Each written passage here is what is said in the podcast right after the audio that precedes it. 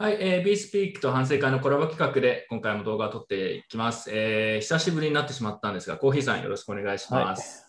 こんにちは。よろしくお願いします。はい、えーちょっとね、まあ、冒頭、久しぶりに収録になったんですけど、実は、コーヒーさんいろいろ最近大変だったようで、てそれについてちょっと一応説1ヶ明を。月半ぶりぐらいだと、ぶぶりぐらいだと思うんですけど。ううんん。この1ヶ月、ちょうど1ヶ月ぐらい前に、なんか顔がこう神経麻痺になって動かなくなって、うん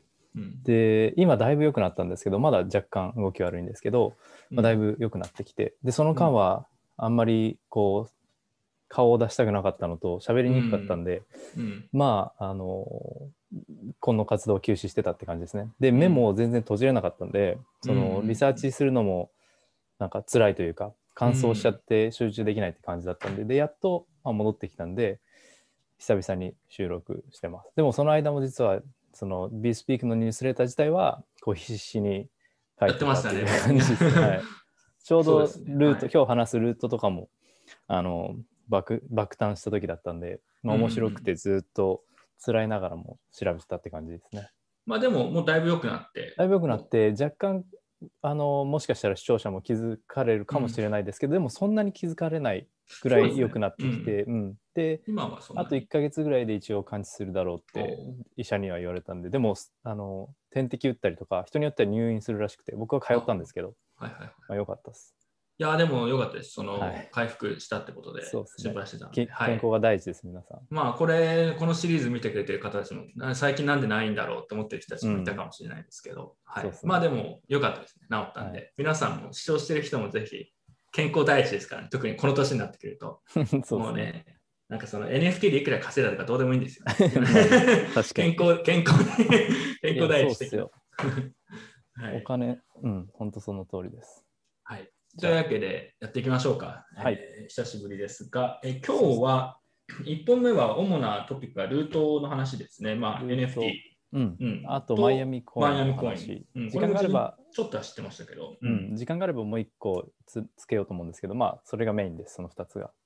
はい。わかりました。じゃあ、はい始める前に忘れそうなんで、久しぶりということもあって、シグノスさんのスポンサーの宣伝を先にバーってやっちゃいましょう。えーまあ、これも毎回やってますけど、えー、ビスピクとのコラボ動画の企画は、えーシグノスさんにスポンサーしてもらってます。えーシグノスはまあ日本で主に展開している、えーまあ、レンディングサービスですね。お金をシグノスに対して、えー貸し付けをすることで、えーまあ、金利のような形で、まあ金利という表現をあんまり使わ使わない方がいいのかもしれないですけど、まあ、あの貸し出した金額に対して、えー一定の報酬がもう、報酬、うん、まあ、報酬ってことはいいのかな？もらえるっていうような、まあ、そういうサービスですね。えービットコイン、イサリアムとか、えー主要な通貨に対応してやっています。まあ、あと過去に、えー代表の三原さんと CTO のベンも反省会に来てもらったんですけど、まあ、自分も個人的に仲が良くて、えー古くから界隈でいて、まあ、ビットバンクのもともと COO をやってたくらいの、えーまあ、オペレーションに強いチームがやっているものなので、興味がある人は見てみてください。あとは一応リスクについても、えーいろいろ話をしていたので、それは動画の詳細に、えーレンディングの、まあ、レンディングサービスの実態となんかリスクみたいな話で、えー過去にした動画があるので、よければそちらもぜひ見て自分でちょっと考えてみてください。はい。というわけで、えーシグノスさんの宣伝でした。えーまあ、こんなもんだよね。久しぶりになっちゃいましたね。そうですね。うん。はい。1まあうん、海外ででも最近ちょっとね、規制の話とかレンディング関うん関係ね、強まってるんですよ。で、日本はやっぱりアメリカとはやそこら辺ね、あの規制とかもちょっと違うので、一概にアメリカで厳しくなってるから日本でもどうなるっていうことではないんですけど、今見たら、えーまあ、各通貨の利息がだいたいビットコインで年年間1.5、イーサ2.3くらいとかなので、まあ、そうですね。まあ、いいところって自動的にお金がまあちょっと増やせるみたいなところですけど、まあ、やっぱり規制の話とかリスクもあるので、まあ、機会があればまたあのシグナスの人にも来てもらって、そこら辺ちょっと話したらいいんじゃないかなと思ってます。はいうんではやっていきましょう。おはい願いします。ルートから。じゃあ、ルートの話ですけど、LOOT でルートって、えー読むプロジェクトですね。多分、他のチャンネル、チャンネルというか、なんていうんですか、他の放送？で小路さんもやりました。話されたと思うん NFT、で、NFT のそう。うんなので、あんまり全部ゼロからっていうのを話さないようにしますが、はい。うんえっと、ちょっと前にそのルートっていう NFT が爆爆誕というかいきなり誕生して、まあ、かなり熱狂的なファンが増えて盛り上がりを見せててでそこからもう1ヶ月経ったんですけど、えっとじゃあ今どんなことになってるかっていう話をちょっとすると、えーまずそのルートのような、えー情報をすべてこうオンチェーンで持った、えー拡張しやすい NFT っていうのがやっぱめちゃくちゃ増えていて今もうん。1ヶ月経った今も。で簡単にフリーフリーというのは無料で誰でも発行できる。うん、で、えっと8000個限定とか200個限定みたいなのがめっちゃ増えて。うん、で、えっとルートの場合はアイテムを8個持った NFT っていう形でキャラクターの武器とかを想定してるんですけど、うなんかそれ以外の派生派生というかそれを応用したインスパイアした NFT も実はいくつか出てて例えば面白いのがと思ったのが1個例を挙げると、音楽系の NFT で。うん、でルートみたいな感じで音楽のタイトルがランダムでバーって生成されてうん、うん、でそれタイトルだけのまず NFT ですとタイトルの文字を持った。で、えーそれを持っていると、まあ、そのタイトル自体は AI で、うんはいランダムで発生さ発生されるというか生成されると。でそのタイトルをもとにアーティストというかクリエイターが音楽を自分で想像して作る。でそうすると音楽を持ったタイトル付きの NFT になると。うん、うん、で、えっと音楽だけじゃなくて歌詞もじゃあそのタイトル付きの NFT、チューンズっていうプロジェクトなんですけど、うん、タイトル付きの NFT チューンズを持ってると歌詞も勝手にまあ AI が generate してくれる。でその歌詞とじゃあタイトルをもとに、えークリエイターが自分で音楽をアップできる。で、はいはい好きな人はそれを買うみたいなのがプロジェクトが出てきててうんでそれも割と実績のある要は西海岸のそのシリコンバレーと呼ばれる人たの地域と呼ばれる人たちがなんかガンガン盛り上げようとしていてそこら辺はなんか音楽系でなんか流行るのが出てきそうって感じ。なんか盛り上げようとしてる人がいるので。僕最近、老害 NFTer としてちょっと NFT やってるんで、質問が結構ね、まあそんな正直考えてないけど、オープンシーもほとんど使ったことがないという老害レベル。だけど、ただ、それ思ってるのが、ルートこれ質問したかったんですけど、あの、それってなんで外部の人たちは、例えば作曲家とかは、わざわざそのルートのトークンを使う必要があるんですかね？別に自分で曲やって自分でオープンシェアで発行すればいいんじゃないですか？なんかそのい一個はそれを持っていると、その今後もその拡張性があるっていうか、うん。全部タイトルとか歌詞がオンチェーンに入っていると、じゃあ歌詞の中に工事っていう単語が入ってる NFT だけには工事 NFT あげようとか、はいなんかいろいろ拡張性ができるから、まあ、要は裏でオーガナイザーというか、みたいな人たちがいて、彼らがプロモーターみたいな感じで盛り上げてくれるから、自分一人でやるより売りやすいとか、盛り上げやすいみたいな、そういうあとはそのオーガナイザーじゃなくても例えば僕が、うんうんえーっと独立開発者としてはい。あなんかリリックこれか工事って入ってるの面白いし盛り上がってるからそれだけをターゲットにした何かを作ろうって勝手にこうパーミッションレスにうん作れちゃうのがやっぱりルート的というかいわゆるそのみんなが言ってる良さ。う。ん。まあ、僕はそれすごいわかるというか、うん。結構別にそのアイデア自体は全然嫌いではないんですけど、やっぱりインセンティブとかモチベーションの問題で、例えば作曲家って今の例だと音楽音楽だとやるとなんかもらえるんですか？別になんかもらえるわけじゃない。何もないですね今のところ。ただ自由にある制限がある中で自由に想像力を発揮できてはいはいぐらいですね。でまああとはうん。結局他のそのえっ、と音楽 NFT との違いはその一部の情報がオンチェーンにあるっていうぐらいうん、なるほどね。まあ、うん。今は実験として結構みんなワイワイ楽しいって言ってやってうますし、まあやっぱお金だけではないので、そういうのって、うん。なんかこう楽しいからやるみたいなのあると思うんで、ただやっぱりちょっとインセンティブの設計が悪いなと、その今は盛り上がるけど、多分乱発されて、みんな第三第三者がやらなくなっちゃって、うんうん。ななんでやるのっていう話に結構突きつ、うん、なっちゃうと思うんで、なるほど。もちろんエアドロップとかなんかやると思うんですよ。作ってくれた人にはこれやるみたいな。で、自分も今反省会 NFT とかやって、トークンだけ先に作って、イラストが入ったら、イラスト作ってくれた人に、例えば4割渡すとか5割渡すみたいなのやってるんで、ちょっと近いことを考えてたんですけど、やっぱり作ってくれる、イラストとかいいものを作ってくれる人たちのモチベーションを上げたりとか、インセンティブを維持するっていうのは結構やっぱ難しいんで、僕の経験だとちょっとそれはやっぱりこのままこの今の状況をずっと続けるんだったら長くはこう盛り上がり続かないんじゃないかなとちょっと思ってるところありますね。なんかあの、そうですね、どっちかっていうと、あこれ、まあ、これももっと話そうと思うんですけど、イインセンティブをあんまり考えた設計っていうよりは、設計じゃなくて、どっちかっていうと、コンポーザビリティというか、誰でも利用できたり、それだけを取り出して他に利用したりっていうのを意識して、ドムっていう会社を作った感じなんで、なんかそのルート、今注目されちゃってますけど、結構実験的なやつで、コンポーザビリティちょっと試してみよう NFT でみたいな感じで出たんで、本当今後どうなるか次第で、別になんか完成されたプロジェクトじゃないって感じですね。うん、まあそうですね、 composability とかは確かに面白いと思うんですよね。想像外のなんかが出るみたいなのを実験してると思って。そう。で、うんちなみにじゃあなんで、これも、えっ、と、どうだろうな、成り立ちとも関わるんですけど、はい。 Blitmap っていうえープロジェクトの創業者が Loot を作ったんですね。うん。で Blitmap って全部のデータを on-chain で処理してる、まあ、NFT のアートプロジェクトで、ピピクセル画のプロジェクトで。で、えっと、じゃあルートを出して何に今後なるかっていうと、彼の中ではなんかロードマップがあるらしくて、ブリッドマップのキャラクターに対してルートのアイテムをつけられて、それをなんかゲームで使えるようなことを考えてるっぽくて、でも全然詳細は公開されてないんですね。うん今後そ、の多分ゲームとかで主に利用されるだろうと言われてます。うん、なるほど。うんまあ、具体的にケースが今後って感じ。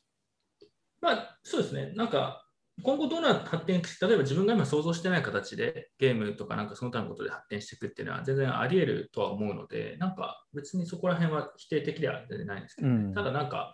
音楽のケケースとか聞くと、やっぱりクリエイターとかこのままの仕組みだと途中で絶対こう飽きちゃうというか、結構辛くなっちゃうんだろうなっていうのは個人的にはちょっと思いました、なるほどね。だから、まあでも面白いといえば面白い。けど、ね。ちょっと注目されすぎだったな、一時期って、今はちょっと盛り下がってきた気がしますけど、ちょっとやっぱりね、最初にあんなこうバーっていっちゃうと、ちょっとなんか、いや、うわって思ってた気持ちはありました。うん別に面白いけど、そんな言うほどじゃないないんじゃないっていう。話題になりすぎましたよね。まあなりすぎましたよ、よね。いいんですけどね。で、うん、面白かったのが割と2、3日タイムラグがあって日本で流行流行ったというか話題になったのが結構面白くて、うん。うん。まあ、やっぱり、3日だと結構早いですね。うん、まあ2、3日、もうちょっとあったかな、1週間ぐらいあったかもしれないです。うん僕が書いて1週間、僕が書いたのがローンチの1週間後だったんですけど、それが多分一番話題になったっぽいんで、うん。だからやっぱり1週間ぐらいのこうタイムラグが出ちゃう。なるほまあでも面白いですよねっていう。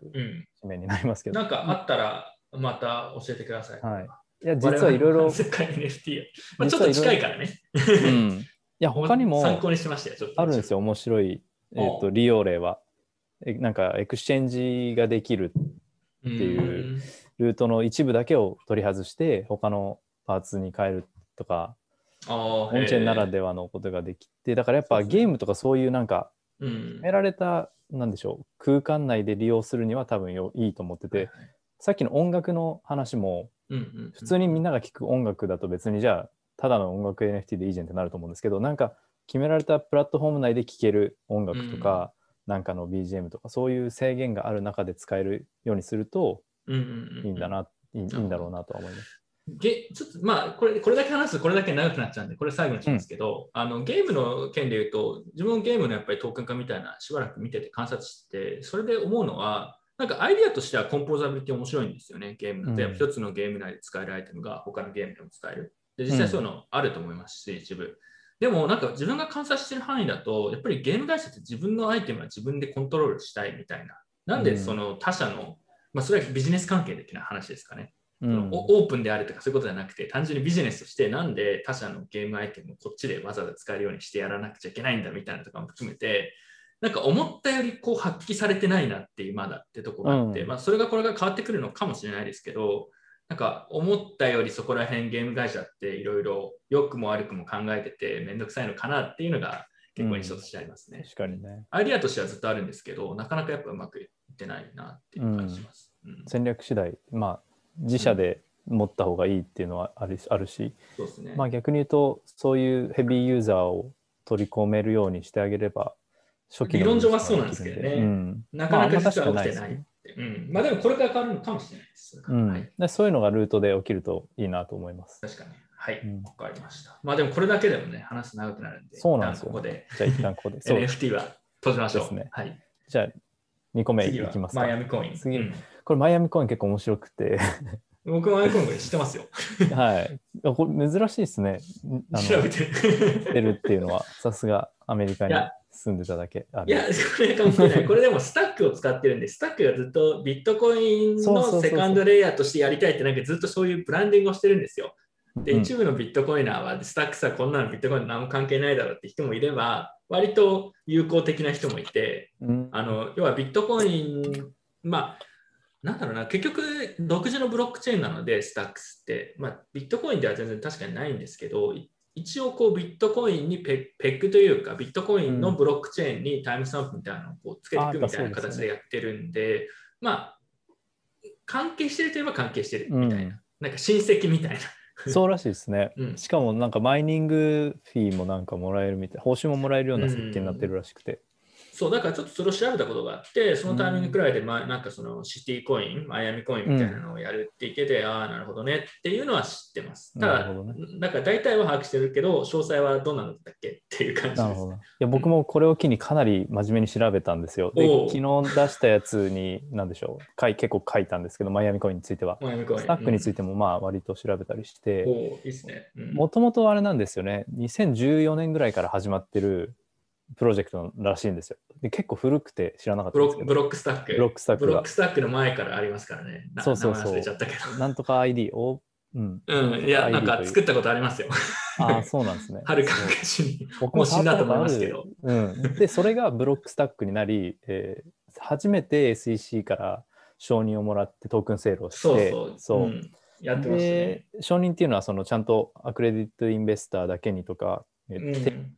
海外だったらいくら以上の資産があるとか定義をして、やうん。うん。で最近スタックになったっていうね名前ちょっとが。前に、ちょっと前に、そうですね。でブロックスタックからさらに rebrand した。そう。で僕の理解ではもともとそのブロックチェーンの別レイヤーでカウンターパーティー的な感じでやっててそう。うん。でスタックにな、まあ、ブロックスタックになって ICO したぐらいから、えー、と V2 になってからはなんか独自チェーンになって。でさっこいさんおっしゃった通りまだビットコインを応用してるのでかなり親和性があるとは言われているっていう感じ、うん。で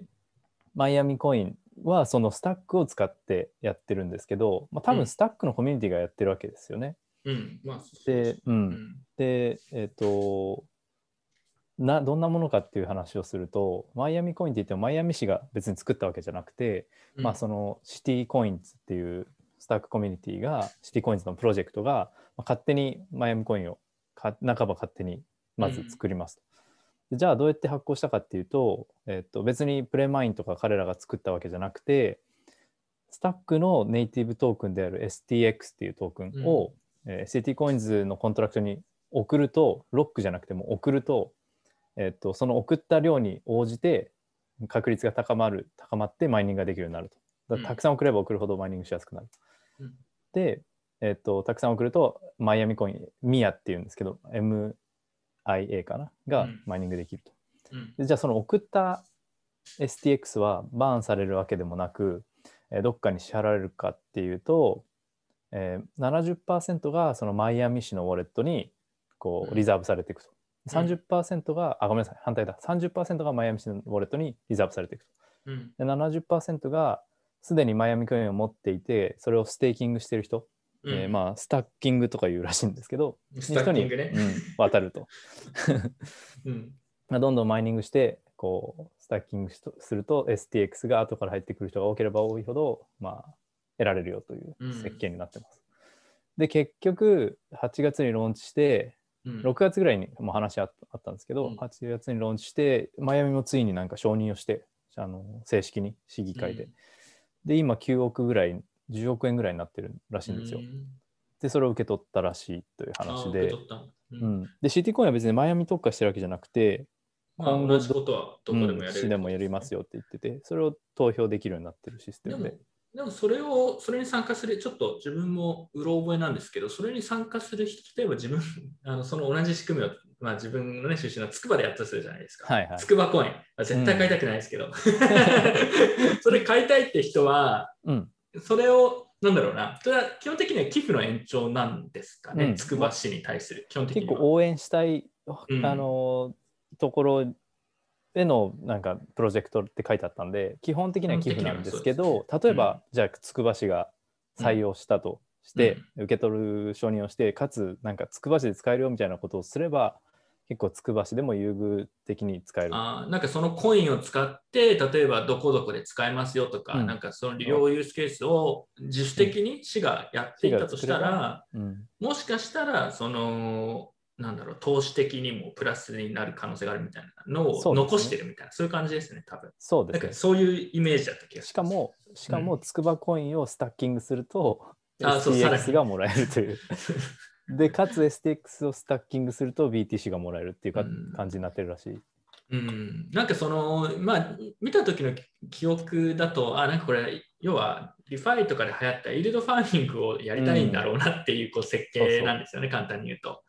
そうそう。で、もともとあまり価値はないそのシティコインをさらにこうステーキング、まあ、スタッキングって言ってるかな。うん。ですね。まあ、置いとくと、まあ、なんかさらにいろいろボーナスがもらえるから、このコインにも価値がつくっていう、ちょっとうんいつも通りのまあいつも通りの。ジャックポンジスキームになってるんですけど、まあ、ただ、その先に市がなんか自主的になんかそれを使ってやったりすると、うん、まあ、もしかしたらそれに金銭的価値とか意味合いも出てくるかもみたいな。それでしかもそのうんおっしゃる、全くおっしゃる通りででかつ市はそれを何かをやるなんか動機というかインセンティブがちょっとあってなんでかっていうと、うん。じゃあ市がこれをマイアミがじゃあ、えっと、これを納税で使えるようにするとかなんか、はいはいはい。なんかで使えるようにするってすれば、まあ利用者が増えるじゃないですか。そうすると、うん。マイアミコインをマイニングしたい人が増えてマイアミ市に30%行くんでそのマイアミの、うん。あマイニングの時の、うん。えー参加量が。まあそういう感じ。なるほど。なんか昔、すもう3、4年くらい前になっちゃいますかね、市が ICO するみたいな。そうそうそうそう。俺僕もそれ思い出しました。市区町村がするって話ありましたよ。ね。バークレーやってましたよね。やってやってね俺なんか行こうかみたいな話してましたも。そうんそうそう。何やってんだと思って。浩二さんのゆかりの地バークレー ゆかりの地でも別にないですけど、なんかでも、それで、なんかだから似たような感じなんですよね。で、面白いのが、うん。これって外部がこう勝手にできちゃうっていうのが多分それと違くて、そうそうそう。市が別にしあの主導しなくても、うん、勝手にこう外部がね、ある意味そういうようなスキームをやって、市がクレームしたければクレームできるよってスキームができるのはちょっと面白いなって思いましたね。別に、うん。そうそう寄付として、えっとクレームだけするでもいいしその後コミットしないでも。別に何もしなくてもいいですしね。で、まあもしかしたらそれやることで、ちょっとブランディングできるじゃないですか。マイアミもそうですけど、ビットコインに、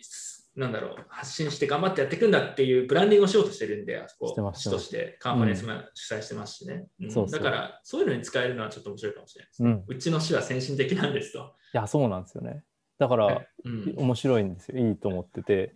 でもなんでスタックなんだろうっていうのはあって。いやいいんですけどスタックはいいんですけど、あのスタックスか？スタックスはいいんです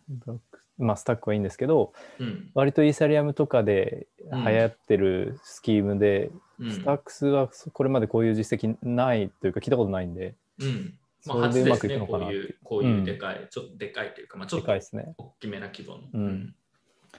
という。まあ、なんでスタックスかっていうのは多分自分のこれは半分妄想も含みますけどやっぱマイアミってビットコインをやるって感じなんで、他のチェーンをやると多分いやそこを理解してるかどうかわかんないんですけどちょっとビットコインチックなうんブロックチェーンを使ってやりたいみたいな需要はあるんじゃないですかね。例えばエルサルバドルで同じようなことをソラナでやりましたってなったら多分結構微妙な空気になると思うんですよ。確かにいろいろ。でも、なんか一応ビットコインの親戚ですよ的な感じで売ろうとしてるスタックスでやると、なんかなんかまあ、スタックスがね、あんまり好きじゃない人はそれでもいるんですけど、ビットコインコミュニティの中でも割とたくさん。うん。ただまあ、なんか、なんかまあいいかっていうちょっと。感じ、なるほどね。そういうのはあるのかもしれないあですね。確かに。うん。それそれありますね。有力ですね,、そうそういうのはあるかもしれないです。はい、割とそうですね。わかりました。だから、市による ICO 的なのは、まあ、なんかトレンドにもしかしたらちょっとなるのかもかもしれないなとは思いましたね。うん。まあでも基本は寄付の延長だなんで、なんかうん。それででも市がそのコインを使ってなんか面白いことやって盛り上がって他のとこもちょっと似たようなことやるといいかもしれないですねってくらいですね。うん盛り上がってるんですか？ちなみにマインコインって今。えっ、とね、割と盛り上がってて、そのおアメリカだけですけど、例えば、あの、OK コインも上場させたし、ええっ、と、なんかジャッジを、有名なインフルエンサー、ボワード・イーロン・マスクとか、そこら辺のジャッジを雇って、雇ってっていうか、に依頼して、ボワード・イーロン・マスクって人がいるんですよ。で、なんかその、マイアミコインを使ってユースケースのハッカソンみたいなのを開いてとか、で、えー。あのグラントを与えたりとか割と積極的。でかつ裏についてる人も割となんかインフルエンサー的な人も多くて元コンセンシスの人とか、C うん。えっとコインベースの CTO の人とか元。なのでサポーターは割と強い感じですね。本当だ、なんか、まあ、もちろんメディアリレーションとか結構頑張ってるんでしょうけど、そこそこうん。記事とかにもなってるし、そうですね。スタックス、これからワンチャンありますかね？なんか、いやあのね。び微妙なとこですよねと思って、うん微妙です結構予算予算というか、案外 IC をしてお金はね、そこそこあるんですよ。うん。だから、いろいろ頑張ってんなと思って見てるんですけど、あんまりブレイクしないんですよね。うん。でもなんかブレイクする可能性あるのかなっていうのはね、結構うん。でもこれしかないからな今のところ。そのシティコインズしかないからここにかけてる感じがしますね。うん。これが、これがなんかね、ブレイクスルーになる可能性はそうそう。ん小さいか、小さいね。けど、あるかもしれない。でも一応これが今一番大きいプロジェクトって感じですね。うん。うん。っていう感じですね。了解です。ちょっとまあ時間もあるんで、もうはい。1ですね。本目はこれでそうしましょ終わりにしましょう。まあ、ルートと、えーマイアミコイン、まあ、シティコインのね、えー話をしていただきました。ありがとうございます。えー次もパッと取っていこうと思うので、えー次回もぜひ聞いてください。では。